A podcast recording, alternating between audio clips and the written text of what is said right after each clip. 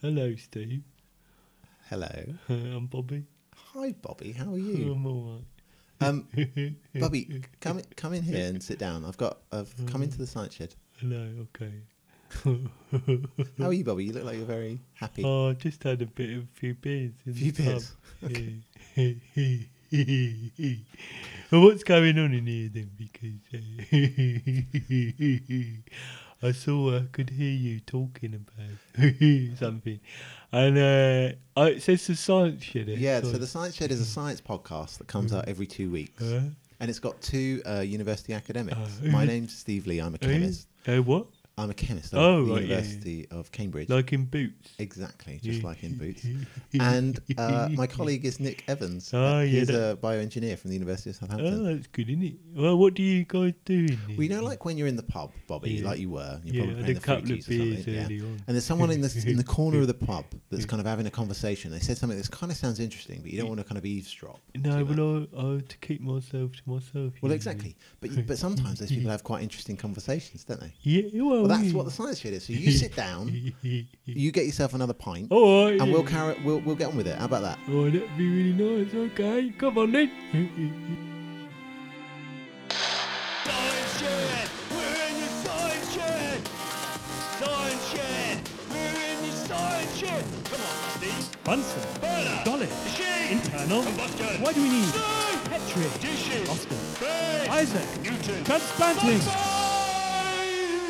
Listeners of Find Scientific Communication, Nick and I have been hard at work in the secret underground development uh, facilities at Science Shed Inc., trying to create new and innovative ways to communicate science and interesting things to you. And we've come up with Nerd Babble.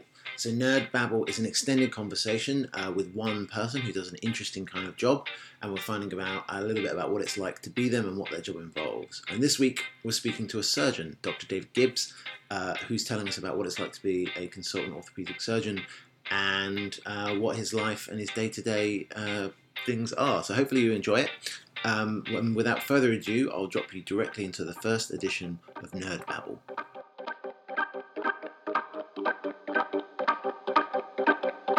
Steve, we've got a, we've got a friend with us today. We've got a house guest. Oh, we have. So my good friend, um, Doctor Doctor David Gibbs is with us. Dr. Dr. David Gibbs. Yeah, so I'll just say a bit about that. So Dave, you can talk in a second because he's Yeah. sitting right next to me, looking uncomfortable. but Dave, he's a consultant orthopedic surgeon. That sounds like a very grown-up job. He is, yeah. He's a proper uh, medical doctor, does Right. operations on patients on a regular basis. Uh-huh. But he's also a massive lover of science. Well, good. And during his his kind of training to be a orthopedic surgeon, he came into our labs and he was working um, as a scientist, Wow. trying to research new ways to to make bone for Wow. people. He's a really um, interesting chap, aren't you, Dave? It's nice to have you with us today. How are you? I'm very good, thanks. Um, small correction: uh, you've kind of promoted me a little bit prematurely, so I'm not actually a consultant. I'm But a- when will you be a consultant? well, I'll be qualified to be a consultant in the next couple of weeks, but that doesn't mean. I'm Dude, that's actually- good enough for me. Yeah, well, that's I- good I- enough I'd for me. it. I'd take it. I think we're splitting hairs Yeah. here. Well, hello, Dave. Hello. So tell me, tell me about like what it's like to be a surgeon. um, interesting. Do you enjoy it? yeah, I. So I what kind of what kind of surgery do you do? So at the moment, the main most of the surgery I do is is trauma. So around half of that is people with broken hips. Yeah. So either fixing the broken hip or replacing the broken hip. And so this is this is old people that their their Yes. hips are worn out, or or someone that's in a car accident and needs a new knee or so, whatever. so, so the vast majority of them are uh, are elderly people, Right. Sort of fragility fractures, and uh, predominantly women rather than men. oh really? it's Why pe- is that? Um, it's mainly due to the fact that the um, women have a higher instance of osteoporosis, Right. Um, secondary to the, the menopause and reduced estrogen, Right. Um, but they So estrogen gives you denser bones. Yes, What's osteoporosis? osteoporosis is a um, Nick's got reduction smile there. in bone mineral density. So your it's- bones get more brittle. well, the, the the bone mass decreases. So the and bones are less like full of mineral and they break more easily. Yes, Right. correct. Um, and so so from from the age of about 21 to 25, that's your po- your peak bone mineral density, and then I'm afraid it's downhill from there. Oh no! Really? So the So majority. how, how can you I was prevent wondering why it was so hard to get out of bed the other day. well, well, quite well. You're There's not having enough estrogen in your diet, Nick. Oh, that's the trouble. I think my chest was would beg to differ. well, one. th- So, so there's there's a couple of ways. So, well, one is remaining active. Yeah. So bones are quite interesting in as much as the your bones are constantly remodeling. Right. And they remodel according to the forces um, upon them. So if you go up into space, for example, with Yeah. zero gravity.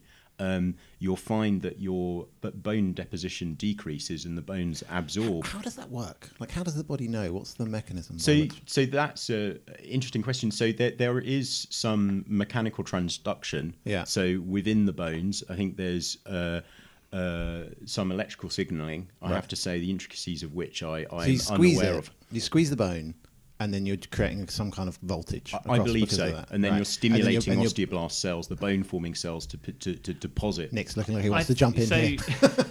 it's quite a controversial area actually. So Right. I, the, I think the main reason people understand that it works is in the bone you've got these kind of tiny networks of little canals. Yeah. And cells are embedded in the matrix in the bone. They're called osteocytes, and they have these long extensions which go out in these So it's, kind so of it's, network it's kind of like uh, what, what would be a good analogy? You've got like a kind of a, a kind of network, like a comb, like the middle of a um, Crunchie, and the cells in the middle of in the holes in the Crunchie. Is that right? Yeah, kind of. Although it's a li- that's a little bit. Um, there's different types of bone, and people often use that analogy for the trabeculae, don't they? At the tops of the bone. Right. Whereas these, these are on a much sort of smaller scale, so they're smaller relative to the bone. Right. But I think that when you move your bones around, people think fluid gets pushed through these canals, and the cells can detect it. But that's only a theory. I don't think anyone actually knows. To be So, so, but we do know the the we don't know why, but you know if you basically if you if you go out for a run, you, your bones stay denser. Basically, I think that so. And the interesting thing is, I mean, that I think it's named Wolff's law, isn't it? That the the um, bone responds to the mechanical stimulation upon it, and I think w- that was probably at least hundred years ago. That, that was it the- Heinz Wolff, the dude from the Great Egg Race? Because I always I wondered like, what he's I like the fact that you that's what you make him famous for. He's like a world famous astrophysicist. But, But- but going back to your initial question, Yeah. I mean, keeping active and then also a good diet. So good Right. intake of calcium, vitamin D, Right. adequate sunlight, which can be difficult in your rainy environment. I'm a Yeah. quite a pale, pasty person. I like to in- stay inside a lot as and well. can, so. do you so?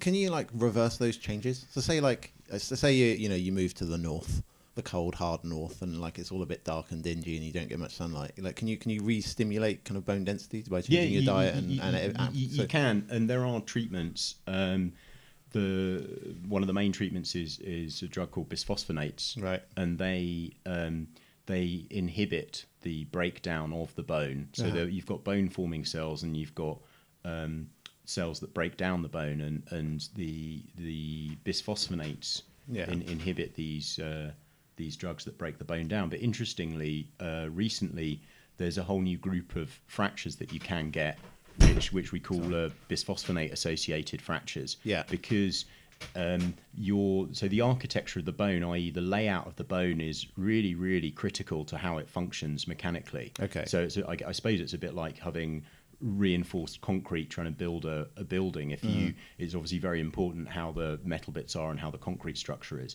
so with these drugs we're inhibiting um, a population of the, the cells in the bone that normally break the bone down Yeah. so the um, you're you're changing the remodeling, so you, you can end up um, with weaker areas of the bone, um, and so we've we've recently known that you can get a, a special. Uh, a, a new fracture pattern that we hadn't previously seen is, is associated with a small number of people that are on these these medicines. It's like doing the wallpaper, isn't it? You think you've got the wallpaper up, and then a bubble comes up somewhere else.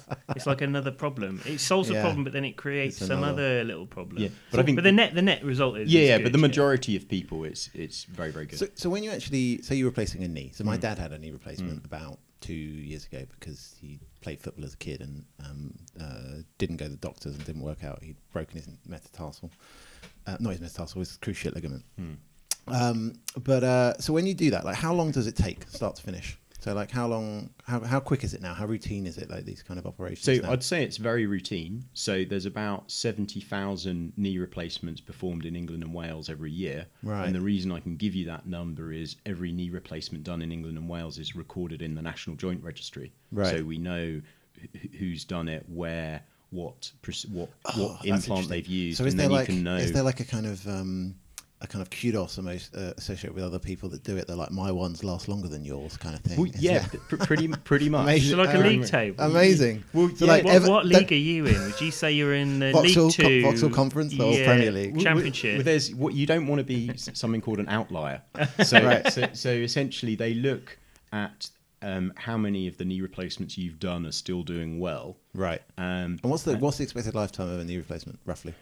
It, it well, it depends slightly on the age of the person, but I, I would say that you, you you'd expect 95% of them to still be doing well at around 15 years. Okay. That's really good though, isn't but it? but That's it, amazing. it depends slightly with say with hip replacement. It depends critically on how old the person is. That makes So sense. so, if they're we- really old, like, yeah. you know, it's going to be less. So, so if, if you perform a hip replacement in someone who's maybe 80, there's, um, you know, at, at about 10 years, there's only maybe a 1% to 2% chance that it will need to be revised. Right. Whereas if you perform a hip replacement on someone who's about the age of 55, there's about a 10% chance it will be revised at 10 years, and which is uh, predominantly due to the fact that those people are more active. So Right. the implant Wears is out subject faster. to more wear. right, right. So how long does it take? So So from start, so from when So is this like you know? Can I can I watch an episode of, of like of TV and then like by the end of it it's done, or is Y- it? Well, there's you a lot of setting up, and then Right. you've got the anaesthetic side of things. So the patient is either asleep with a general anaesthetic or they have a spinal anaesthetic. Okay. And it's both- like an epidural. Like, Y- y- yeah, so you're where yeah, so you essentially you're injecting some anaesthetic, some local anaesthetic around the the nerves in the Yeah. in the spine. So then um so that obviously takes an amount of time, but from and then there's also setting up the patient and preparing so so washing everyone all the skin with an antiseptic, but from actually starting the incision to finishing um it, it, it take me probably around an hour and a half, an hour Okay. twenty minutes to do it. so you can watch Star Wars. You can watch Star. Wars. I don't know. You could watch all of Star Wars in that time. Yeah, could I you? reckon Is you it? could. A couple of hours long, isn't it? Oh, maybe not the whole. Yeah, no, no, it's not. Yeah. not yeah. That's amazing, isn't, it? isn't that amazing? Yeah, that's I mean, how, really how long fast. ago? When was the first time that someone replaced a knee?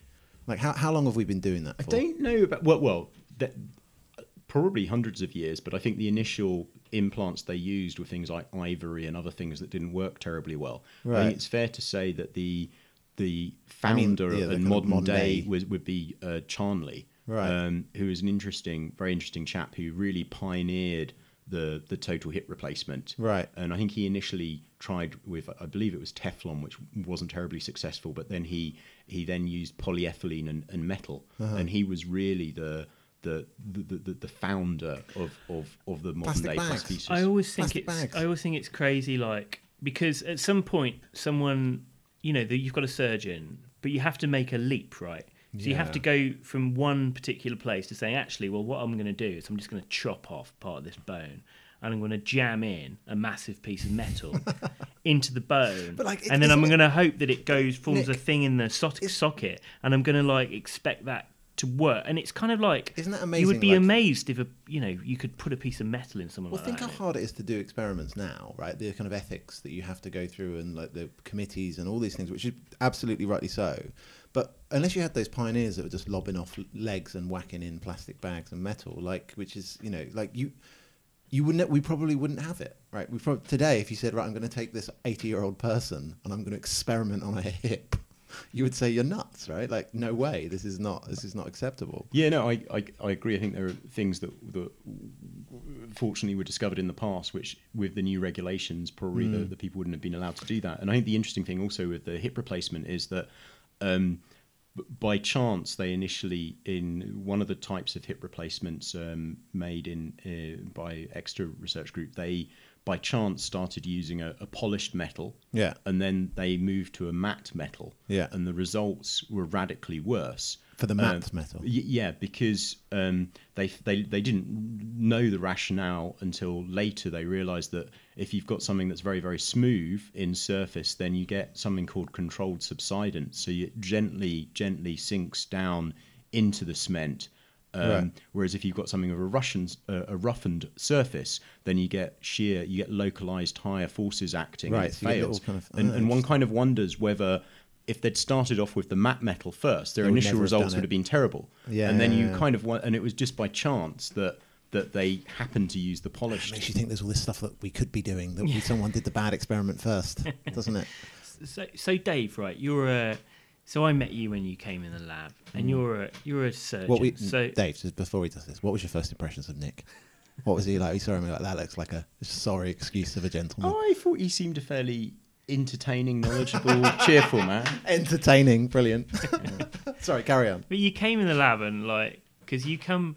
I think that if you you work in surgery or as you're practicing medicine and you come in, and then you're working in a lab, right? There's two things. There's like a massive change of culture probably, and there's also a change in the way that you do the work and the attitude to the work. What was like the most?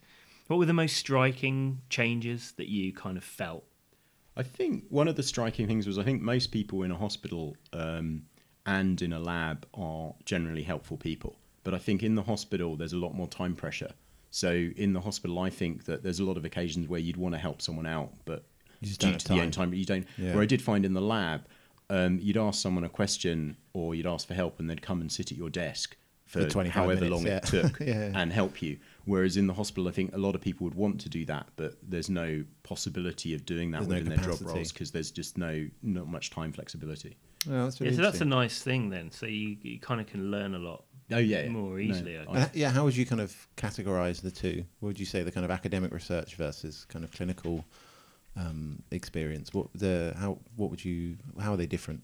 Well, I think with um, with clinical work, it's normally fairly structured and fairly predictable. So you'll Right. have a clinic, and you know you're going to see a number of patients. Most of them will have fairly common diagnoses, and you know that you'll kind of start Right. certain treatment patterns, and then similarly you'll So you be feel in kind of comfortable with what might happen that day. Yeah, you know, So- so you, know, how your workload's going to be Yeah. more or less. And whereas in in the lab, um, I think it's a lot more unpredictable. So you may achieve a lot more than you felt in one day, but then equally you could spend a couple of weeks trying something and realize at the end of it you you haven't really achieved anything at all. Yeah, yeah. Whereas in in clinical work. Whatever happens, you know you will have seen X number of patients and, and done your best and done a few theatre sessions. Whereas I think in the lab, it's you. It's a bit more unpredictable. Yeah, it's unpredictable, and I, I think you have to learn to cope with. Um, I, I, wouldn't, I don't know about the phrase "time wasted," but you have to learn to, to, to, to cope with the fact that things are a lot more unpredictable because, by definition, you're trying something that hasn't been done before. Totally. I mean, I've said it, I've said it before actually to Nick, but it's a kind of it's a weird job, kind of academic research, because you know ninety five percent of everything we do fails, right? And if you if ninety five percent of the knees you replace didn't work, you wouldn't be in your job for very long. No, Right. not, not, not at all. Yeah. So But how did you how did you like ad- adapt? I mean that that's a, a like a change. Like was it was that a fun thing to you know to go from one to the other, or was it like did you find it harder, or was I, it, I loved it. You I, thi- I think it, the, yeah. the thing that I'd have to say is that um, I was starting off on the on the bottom floor as a learner again. So so learning lab techniques Yeah. and other techniques, And, and like, I- and, you have to kind of be. Do you, do I you, think do you think about that? I, I was thinking Well, the other day that I might, I might to go and like work in someone's lab just for like a month, but in an area I haven't ever worked in before, just to learn how to do stuff. You got to have some. I, I I remembered about you, Dave, when you were always kind of like. You, you do get, with respect, a lot of clinical people who are kind of a little bit. Um, I don't know. What? Nick's There's gonna, a slight, Nick's, Nick's a- gonna slag a them slight arrogance sometimes Right. about some of them, and I wouldn't want to generalise that term.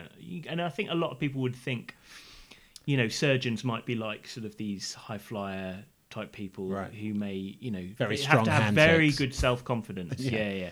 Which But Dave- of, Dave, which I selected for, I think, right? You know, like if you came in and the surgeon came in, and was like, to be honest, I'm not really feeling myself today. like, But I don't know. I, I think that Yeah. you were always kind of like you were happy with that situation. I thought you were willing to. Well, that was why I, um, why I wanted to do the research. But as far as I was concerned, I was kind of going into a new place, and I was going to have to learn new skills. And I, yeah, I, I, I I think if I wasn't um, happy with that, I wouldn't have Done it in of- the first place. Yeah, Well, that's what- really interesting. What was the weirdest thing? Do you remember anything that was kind of like you just thought, I cannot believe this? I think one of the weirdest things was using. Um, I think it was was it herring herring semen. Oh, that right, They yeah, used yeah. to quantify. It's uh, sa- salmon sperm you use quite a lot. In Yeah. it's, it's very rich, and it's how you a lot of the base pairs that are used in DNA sequencing. So if you ever get kind of short DNA uh, s- uh, oligos synthesized, they nearly always Because I can remember sperm. using using that or reading about that in a protocol, and I Yeah. thought it was like a practical joke. I mean, I remember when, yeah, but I remember when I, I can remember when I started doing a PhD and it was, you work with all kinds of weird things, like you say, salmon sperm or herring sperm, but also like horse serum. Do you know what I mean? And like, you know, the spittle of a frog. the toxin phalloidin we use, which is like the venom or some kind of poison from a fungus, Yeah. which is just an average average workaday type reagent. But they're all these weird, extravagant things. I thought that was quite of odd. Newt. Yeah, but yeah, so you you you enjoyed your research. You found out a, quite a lot of interesting things, didn't you? well, yeah. I, What were you working on, Dave? So the main thing I was working on was a um, a synthetic clay um, that it looks like a little just a little bit of gel and um, called laponite, and I was trying to use that to deliver growth factors, so little bits of protein that are naturally occurring in the body, and then they tell And why, why would the of cells. clay help that? Why does it not put on the growth factor? So, so we people currently at the moment there's a there's a growth factor called bone morphogenetic protein, and it it, it is used um, in humans at the moment. But you put it at the site, and then within about a day, um, less than half what you initially put still remains there. Right. So it doesn't stay at the site where you want Where it. does it go? Um, well, it just it's uh, water soluble, so I think it just just gets drifts around everywhere in the body. Because the issue is when you're certainly if you're trying to apply something to bones, you've got to re- remember that there's if you've broken a bone, then there's a big blood clot there, Yeah. and then the bones probably it's not absolutely stable if someone's moving around there's still some mechanical forces and then you've got lots of fluid forces like so it's a blood kind, flow it's a kind of way of just keeping um, keeping a certain protein in and around a certain area. Absolutely. So that's Right. what I was working on. And one of the issues at the moment is that the doses that we're using of these growth factor are huge, just because you know after a day half of it remains and it and it, it gets washed around very quickly. So and with that large dose there are some side effects and it's also quite expensive. So the rationale was that basically this clay is fairly sticky. Yeah. It kind of sticks to the broken bit and it holds the growth factor there. So it's factor kind of there. a slow release. of Y- a way yeah, so a, sl- a slower release and and at the site where you want it. Right. Ah, that's interesting. And so did it work? Well, it worked in cells and it worked on the on the small animal models we did. Right. So in the in the um, mouse models and things that I did, and we're trying to kind of move to see whether we can use this uh, in humans. And how like how long? I mean, so I'm a chemist, right? So I don't understand these things. But how long would it take from say discovering something in the lab and then trying it on a mouse model through to that being you know potentially being used um, you know in a in a real clinical setting? So- Is that kind of a two year, ten year kind of like time? I think probably in between those two, Okay. two two time periods. So I think once you've done the sort of initial cell and animal work, Yeah. then my understanding of it is you'd have to um, apply essentially to the to the medical health and regulations authority Right. to, to get a Bet license they and have then crazy parties. so and then so you'd, you'd, they, you'd have to test that it isn't toxic Sure. and then then you'd have to apply for a license to do a, a small scale trial using H- How often in those kind of so the attrition of those steps? I always wonder this. Like, so say it works great in mice, it's brilliant, right? Every single time, mm-hmm. like you know, they're healed faster, quicker, fewer side effects, all these kind of things. like, how often is it does it work in mice and not work in people? Because there's also the other way around, right? There could be all these things we're testing in mice that would work brilliantly in humans, but probably never get to that step because they fail at the mouse juncture, or, you know, or whatever.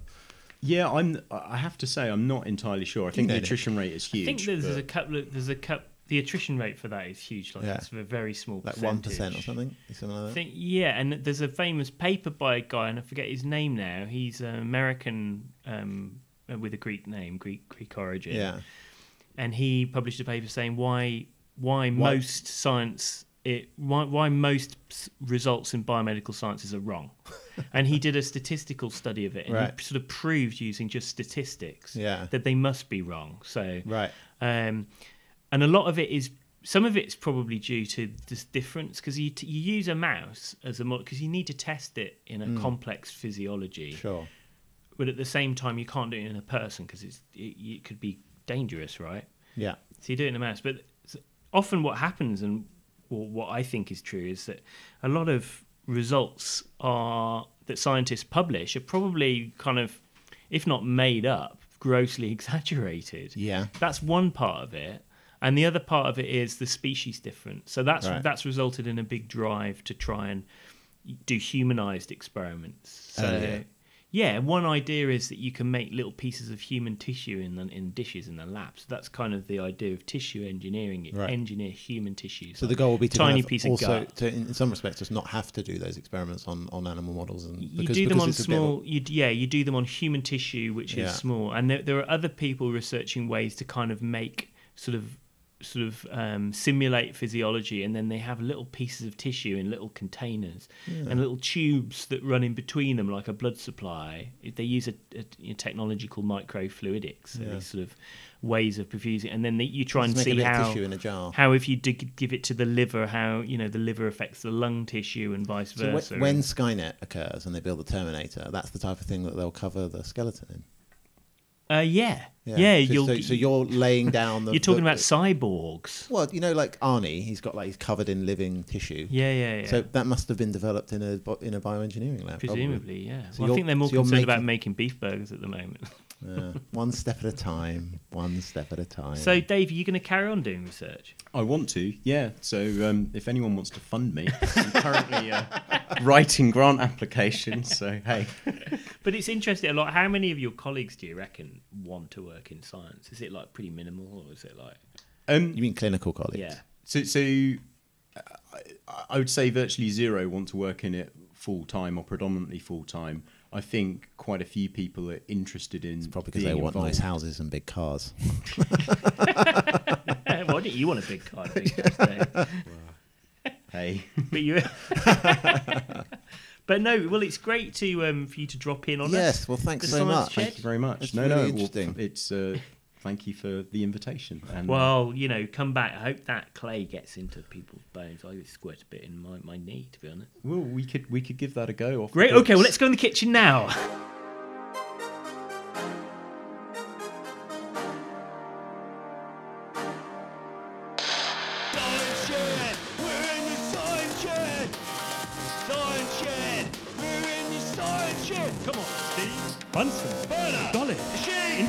What do we need? Steve. Petri. Dishes. Austin. Space. Isaac. Newton. Transplanting. Science. Nick, Oh, it was good to see Dave, wasn't it? that's your mate Dave. Yeah, he's a uh, good It's not, guy. it's It's not, not, a con- kind of normal. My, normally, my mate Dave isn't uh, an orthopedic surgeon. Like, It's quite an unusual mate Dave. he's a you've very um, non-surgeony surgeon. He's really. It's really interesting. It's very nice of him to come and talk to us about about. Well, you say it's really nice of him to come and talk to us, but he just crashed at my house last night. Yeah, I was trying to, you know, I trying to paint the picture there, Nick. you just broke the broke the fourth wall. Yeah, no, um, it's good. To, yeah, it's really interesting to chat to him. I, I, I kind of think it's really interesting that, like, w- w- it just seems like such a short period that we've been doing these kind of routine operations, and they seem to be like it just seems so matter of fact now. It's just like having a cup of tea, just like having a knee your knee wazzed in. Well, it's like going to the dentist. Yeah. I mean, you was, he was saying about um, having an epidural. Yeah, You know, you go in, they put a screen up, a few drills, sawing stuff like that, and some sometimes people can go home as a you know they're outpatients. that's amazing, isn't it? have a hip replaced. You can have a hip replaced as an outpatient. Probably not a knee, but definitely a hip. That's amazing. Anyway, it was really good to chat to him. Um, I hope everyone liked it. Um, So do I, Steve. well, maybe we can get some more um, medical professionals at other times. Yeah, maybe we can maybe we can slag him off a little bit more. that time. It's more funny when you stole him. He was Yeah. it didn't feel like we could have a go at him. No. Where are we going with this, Steve? I don't know. anyway, Anyway, yeah, that was great. So, um, if you want to find out more um, about our lives, um, you can Twitter me. I'm at the Evans. and. I'm uh, Steve the chemist, and uh, we'll see you next time. Bye.